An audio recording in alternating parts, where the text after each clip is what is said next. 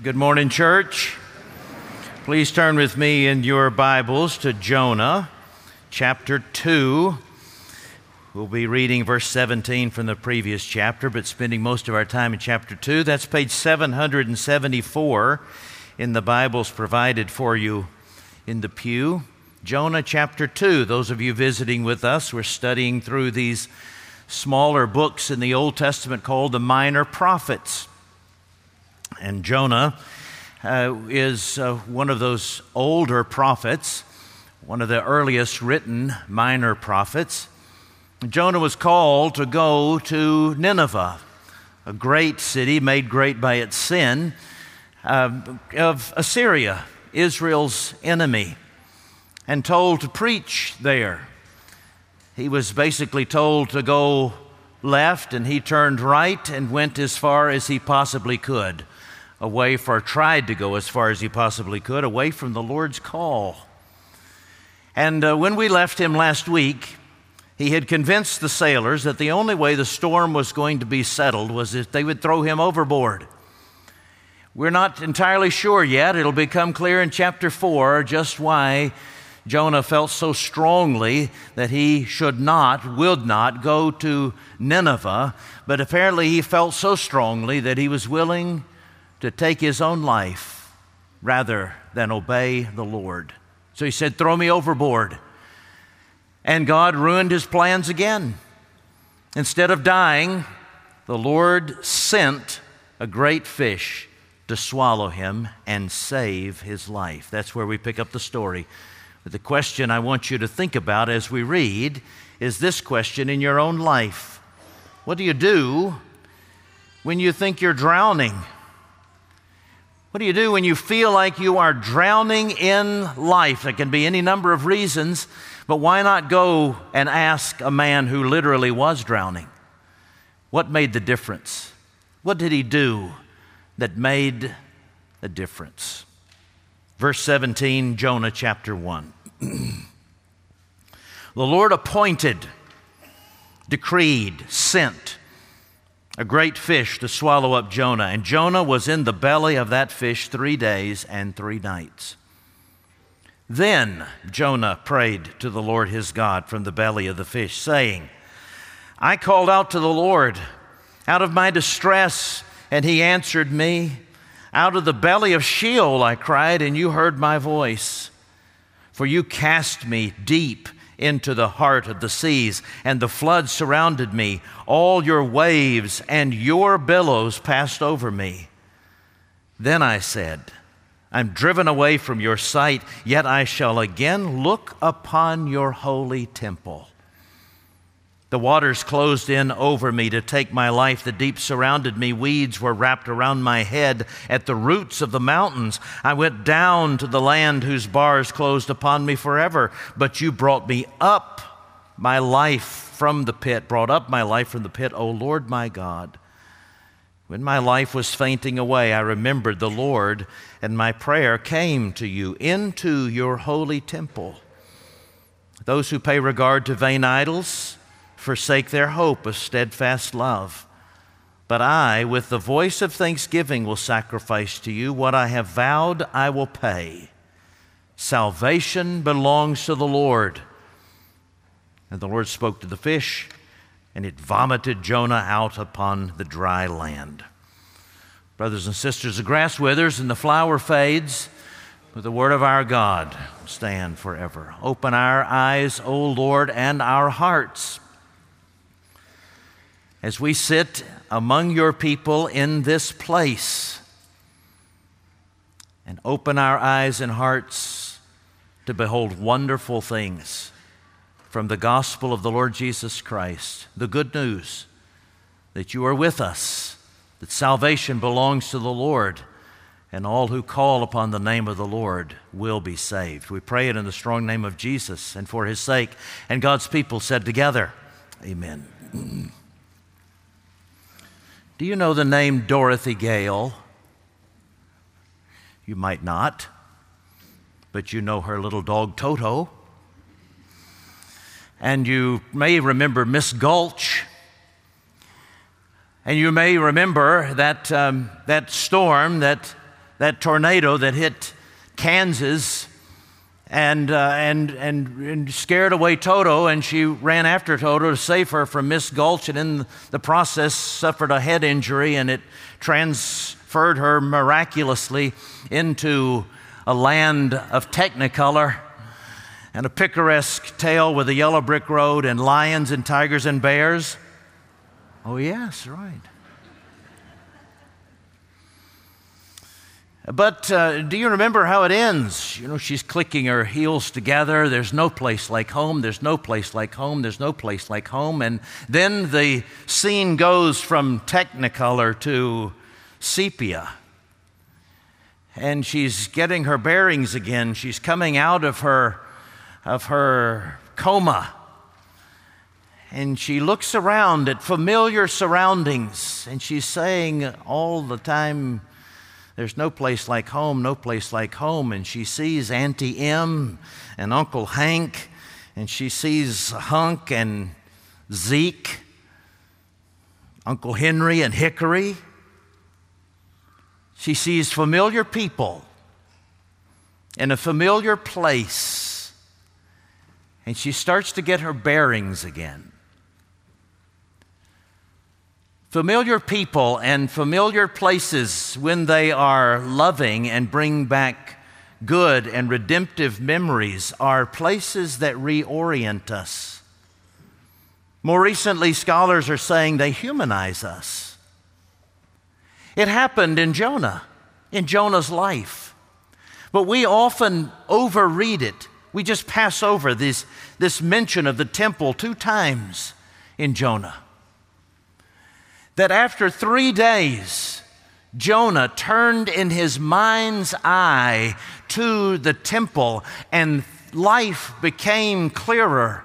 Hope was restored. And that's exactly what the Lord said the temple was intended to do. He didn't mean that the, that, that building was magical, he was clear about that. But when, when King Solomon was dedicating the temple in 1 Kings chapter 8, he prayed a long prayer of dedication. And he went through numerous scenarios uh, that would characterize uh, the various events of life in Israel. And he said, Lord, when these things happen, and your people return physically or turn in their mind's eye to the temple, then hear, heal, restore. When they have sinned, Lord, and they turn to your temple, forgive them. When there is drought and famine and death and war, and they turn to your temple, heal them, provide, give them hope, provide mercy. When they are idolatrous and enslaved to their addictions, and they turn to you, heal them and restore their gratitude. God put a place, He put a building in a place on earth not as his presence, but a, but a catalyst, a sacrament of his presence, by which his people who live in a physical world could turn and learn and say, Ah, God, no matter what is going on in my life, if I turn back to that Lord represented by that temple, when I return to that people, I know that I am not alone and God is with me. What do you do when you're overwhelmed, when you feel like you're drowning? I'm going to tell you something that it will, it will sound so simplistic, it'll almost offend you, but in your heart of hearts, you know it's right. You go to church with God's people. You go back to a place where God's people are meeting to worship, and you enter those rhythms again and again and again. And those rhythms, as it was true in Jonah, as we'll learn it, those rhythms, the rhythms of this worship service in the people, among the people of God, will cut deep grooves in your heart and soul by which your faith will run on rails back to the heart of a redeeming God. Jonah shows us. Jonah shows us that just what Solomon prayed for happened. And by the way, in the New Testament, God has multiplied. There's no longer one temple, but He has multiplied those temples. He has made those temples like embassies to dot uh, the world in the form of churches where the people of God gather. Jonah discovered that God was true to those promises that, that, uh, that Solomon prayed because he in his personal sin turned back to the Lord and was forgiven in his, in his, being, in his being tossed about by the brokenness of the world. He turned to the Lord and received mercy. In his gross addiction to ingratitude, he turned, the Lord turned him back and saved him. Look at that first point in regard to personal sin in verses 17 of chapter 1 and verses 1 through 3 of chapter 2. It is God who sent this great storm on the sea. He sent the great storm on the sea to wake up Jonah. He does that in our lives.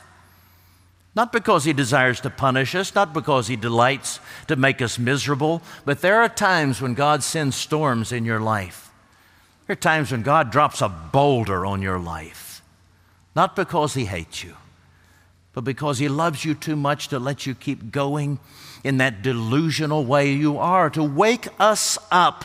And then it is God who sent this fish, not to punish Jonah like I thought growing up or like I was taught growing up. Little boys and girls, you better obey God or God will cause a big fish in the Tennessee River to come and swallow you up. No, God sent this fish to save Jonah, to give him opportunity to three days and three nights to reflect, to turn him back to restoration, to reorient him. Now, what was it going through Jonah's mind? Now, you notice in verse 1 that uh, he is in the belly of the fish three days and three nights, verse 17 and verse 1. He's in the belly of the fish three days and three. It took him three days and three nights to decide to pray. Jonah's a stubborn man, as we are. And after three days and three nights in that place, maybe he's trying to get his orientation. He has vertigo, perhaps, and he's trying to think, where, what is north, south, east, west? Where am I? Well, where is the temple from here? The temple. And then he begins to think about what he'd experienced in the temple time after time after time, that pattern of worship. And it led him to confession of his sin, it led him to redemption, it led him to a reminder of his mission. It led him to, to by, by, by thinking about the temple. He went back to the temple and he thought, now what did we do at the temple? And he remembered as soon as you enter the temple, eh, you walk a few places and you start getting splashed by blood because you are reminded that you are sinful, that you're a sinner. And by the time you get to the altar, you and the priest are knee deep in gore and blood. There is not a shadow of a doubt in either the priest or your mind that you have sinned against a holy God. The blood makes it clear. Jonah's reminded, I'm a sinner. He quotes from 14 different Psalms in this short passage. He knows his Bible well because he's sung it. He quotes these hymns. And one of those Psalms he quotes from is Psalm 116, which is very tactile if you read it. It talks about the sacrifices and it, it talks about lifting up the cup. It, it, it talks about being in the presence of the people. It talks about repeating vows and singing praises. Jonah remembers, there I went, and that I'm, I'm a sinner. Oh Lord, have mercy on, forgive me of my sin. And in remembering that, he's remembers that God is redeeming. Just like in this worship service, you don't get very far into the worship service before, you know, we have this dialogue going on. God calls us to worship, we respond with praise. God calls us to confession of sin. He puts our knees on this hard floor in a humble state, and He causes, he calls us to confess our sin. And then we spend, he, then he, he tells us to stand up Uh, like we've been unburdened, and to sit down and receive the assurance of pardoning grace, and we give in response to that. And then we hear God giving us instruction, and He sends us out with His blessing. Jonah uh, experienced a similar pattern. He confessed his sin, and he knew that God's forgiveness came as a result of confessing sin. So he quotes not only Psalm 116, but Psalm 86. And in Psalm 86 and Psalm 116, we find the verse that will answer so many of our questions in chapter 4, verse 2. The same verse he quoted from Exodus chapter 34. You are the Lord, the Lord, compassionate and gracious and slow to anger and abounding in loving kindness and mercy and forgiving of iniquity, transgression, and sin. When he confessed his sins, he remembered that God was merciful and forgiving of every category of sin, and he experienced it in temple worship because for the priest to symbolize that the, that the sacrifice had been accepted and that they were forgiven, he would raise his hands and he would say, May the Lord bless you and keep you, make his face shine upon you. And the people would reach up and say, We receive that. Jonah remembered that he was a sinner he confessed his sin. He remembered that God forgives sin and his redemption, all because he's going through those motions that had been cut deeply into his mind in the pattern of worship. And God forgave him. He also remembered the mission to which he was called, and yet he was not quite ready to confess that sin. You see, Jonah is also quoting from passages, like I said, Psalm 86 and 116, and, and, uh, and from Psalm uh, uh, uh Genesis 12 and, and Deuteronomy 2, which describe the nations. Abraham, you're called to take the gospel to the nations. Uh, Israel, you will be a light to the nations. Psalm 86 I'm going to make the church one people from many nations. And Jesus, when he's raised to life, says in Luke 24, I am called, I'm raised to life to preach the good news, forgiveness of sins to the nations. Jonah had heard that every week that God's purpose his redemptive purpose, that the primary apologetic for the truth of the redeeming power, the reconciling power of the gospel, the primary apologetic would be making one people out of many nations. To bring out of many nations many people into one place to be one people. He heard it week after week after week after week. It was only reiterated in the New Testament. It becomes the primary ethical demand of the Bible from Genesis to Revelation that the many nations must become one, that the diverse peoples must demonstrate the unifying power of the gospel by worshiping together and loving one another as father and mother and sister and brother. And every generation has fought it tooth and toenail. Nine of the 13 of Paul's epistles in the New Testament are addressing this sin that is exposed in Jonah. Where Jonah has heard, yes, the gospel is for the nations. God is going to make one people out of many. Someday that's going to happen, or that's for somebody else to talk about. But when it comes to Jonah to say, You're going to go to the Assyrians and you're going to preach to them, and you're going to invite them to my grace. And guess what? When in being invited to, their, to my grace, they're going to show up in your church, Jonah. And you're going to worship as one people. And Jonah says, No. I would rather die. And God said, I'm not going to let you because my mission is going to go forward. Now, what I want you to see is that even though Jonah's confession is incomplete at this point, By his own testimony, he's going to, in chapter 4, he's going to tell us exactly the depth of the wickedness of his sin. That he had been so convinced, he'd become so convinced that being Jewish was the best thing.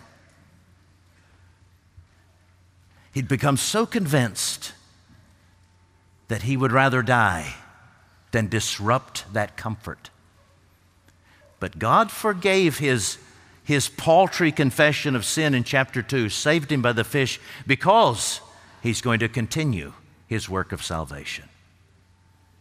And it all came from Jonah going back to church in his mind's eye and remembering how he worshiped.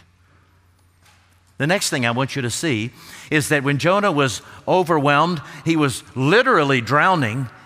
The forces of nature of a broken world were overcoming him and threatening to kill him. Seaweed wrapped around his head, feet entangled, sinking desperately to the bottom of the ocean. When he's overcome by these physical forces of a broken world, he turns in his mind's eye to the temple, back to church, and back to worship in a particular place among a group of people. And in that place and among those people, he remembered God is sovereign and king over all the universe. The temple was built in such a way that when you came into it, your eyes were lifted up. You had to look up, just like in this place. We don't have eight foot ceilings. You come into this place thanks to our forefathers who built this beautiful building. And no matter what your economic state is, you can join this church free and this becomes yours. And God gives it to you, and you walk in here, and your eyes are lifted up. And you are reminded God is sovereign, God is king. These, these forces of nature, this illness, this death, this aspect of the fall, this brokenness, this disaster that's beset our country, no matter what it is, we come into this place and He reorients us and He reminds us, I am the King and sovereign over all things. It's the way the church functions in our lives. It is possible, it is, it is true of many of you, you're brought into this church as these babies were this morning. You're baptized in this place. And then you're brought into worship and you, you learn the patterns of worship and you get involved in, in the, the meaning of worship. And someday, maybe, you, you get married in this place. And someday you may bring your baby back to this place. And then someday, and to be baptized, maybe you bring your baby back here to be married. Or maybe you bring your child here to be buried, or your loved one, or you come here for another loved one who dies. And then you come here after 9 11 or after a disaster or in COVID or you come here when you're depressed, or you come here when you've been divorced, or the, the day your loved one has passed away. You come back to this place and you go through the rhythms again and again and again. And God shows you that no matter what happens in the brokenness of this world, He is here with you. And he is forgiving sin and he is advancing his kingdom and he is causing all things to work together for the good of those who love him and called according to his purpose. And you get uh, the veil pulled back just a little bit into heaven and that eternal kingdom when everything is going to be made right and put back together perfectly. And it's in this place that God sacramentalizes those experiences. It's not a place to neglect to stay away from. It's not a place that can be replaced by a television screen or a computer or the lake or a vacation. You need those reps. You need that rhythm. You need those grooves cut deeply in you, that pattern, because the day will come when you need to find it and it's not clear where it is. You feel like you're drowning. You have vertigo, spiritual vertigo, and you need to remember the Lord met me in that place. We went through the gospel every week, every week. This is true. This is true. That is true. What I'm experiencing is temporary.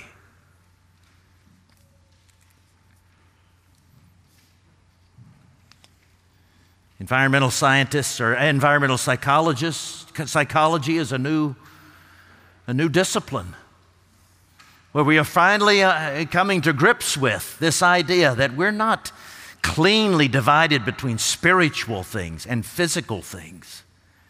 But God uses places and spaces to reinforce to us the spiritual, the unseen realities that He is fitting us for. You need to know that He forgives personal sin, so you go back to church. And you need to know that He is sovereign and king over all things, even the broken aspects of the world, so you go back to worship and with God's people. And you need to know that God saved you. And if He did, then there is no one from whom you should deny the gospel.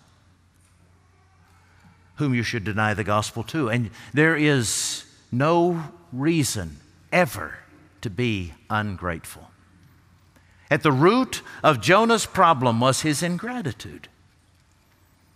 Jonah uh, says in chapter 4, I am greatly displeased because I knew that when I went there, you were going to save those people and they were going to become my brothers and sisters. They were going to come into my temple and worship. I did not want that. What was he saying implicitly? It's because, yes, I am a personal sinner, but if we're grading on a curve, I'm better than those Assyrians.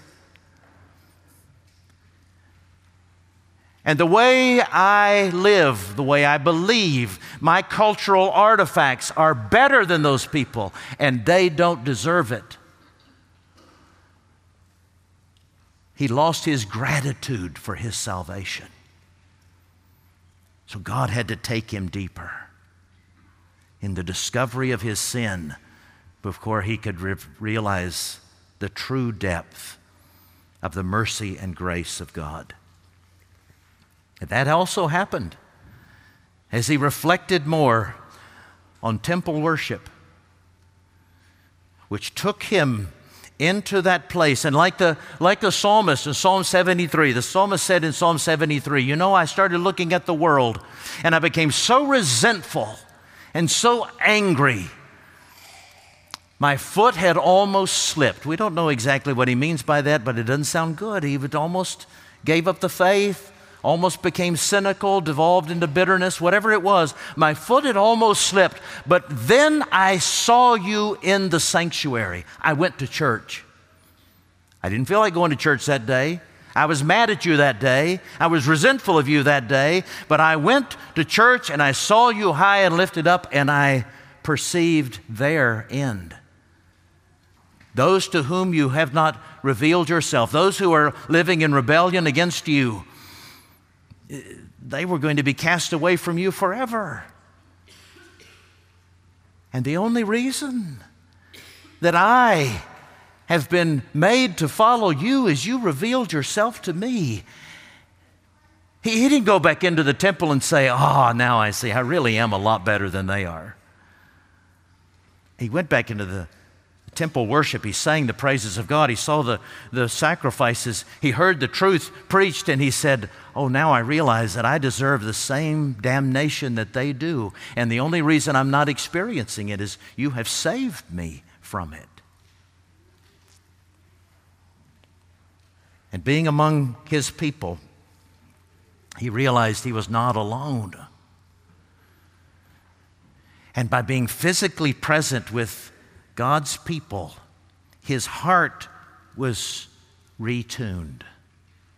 Again, we, we constantly, uh, scientists constantly discover things that are already revealed in Scripture. And one of these is that an ungrateful heart can be tuned to gratefulness by being around grateful people. An unhappy person can be transformed into a happier person by being around happy people. And they think it's it, that uh, they, can, they can actually map the way your heart beats in a more regular rhythm when you're around other people whose hearts are beating in a more regular rhythm. It makes sense that when we come among God's people and we're all looking to the same one, all remembering that we are equally deserving of damnation, but Jesus Christ has brought salvation to us by dying on the cross and staying three days and three nights in a tomb to bury our sins with Him and revealed to us His saving grace. When we're among people like that, we can't help but feel more grateful, be set free from addiction to ingratitude, to have our hope restored. A few years ago, I read from an autobiography by Murdo MacDonald. Murdo MacDonald, who was a professor in the 1970s in, in um, Glasgow, but he was a paratrooper in World War II for the Scots. He was a Scottish paratrooper. And uh, one occasion, his, on this occasion, his, his his uh, plane was shot down, and he and his, his fellow soldiers were captured by Germans, taken to a concentration camp. And then they, in this concentration camp were Americans and British, and they were divided by a very high wall in the middle. So these, the, the Germans sent the Scottish chaplain who was on the plane with Murdo MacDonald, sent the Scottish chaplain to the Brits, and then he and they said, You're going to be a chaplain. Murdo MacDonald, I don't even know if he was a believer at the time, he said, You're going to be the chaplain to the Americans. And every day, because they were chaplains, they were allowed to meet at the high wall and confer and relate how their troops were doing. Shortly into that uh, imprisonment, one of the Americans on Murdo's side had built an AM receiver secretly. They were listening every day to reports. And one day, the American related to Murdo, the chaplain, that, uh, that the German high command had surrendered. And that V Day was only a few weeks, maybe months at the most, but just a short time away. But the German the German officers in that concentration camp had not heard that news. And Murdo and his and his uh, Scottish compatriot knew that they were, even they shared news to each other. They couldn't speak in German, actually, obviously. They couldn't speak in English. They couldn't even speak in French. They had to speak in Gaelic to each other, indigenous Scottish language to each other. And the Germans didn't understand that. And one day, one day, Murdo MacDonald related to the Scottish chaplain the British, the German high command has surrendered. Victory is only a short pace away. They're related to the respective troops. They all started cheering, and the Germans thought they've lost their minds. These crazy people are going to run us over. Three days later, the German officers heard the news. And on the fourth day, everybody in the camp woke up to see the gates were open the pantries were open. And they were free. The German officers had fled. Every week, something similar happens here. Every week, Sunday, the Lord's Day, the day on which the Lord was raised from the dead, we meet on the third day of His time in the tomb. We meet together and we declare by our actions and by our presence and our words the Lord is risen. He is risen indeed. He has the victory. He has the victory over your personal sin. He has the victory over all of the aspects of brokenness in this world. And He is the cure to your ingratitude, which leads to addiction and idolatry. We declare it to one another, and it changes us. And it makes us very dangerous against the devil's kingdom. This is the privilege we have. This is our theology of place. Let us not neglect it, but be good stewards of it, that He might get us home with joy. Let's pray together. Lord Jesus, please take these truths, not only that we hear, but we experience, and cut them deeply into us, that we might live obviously different lives as disciples of Jesus Christ. In Jesus' name we pray.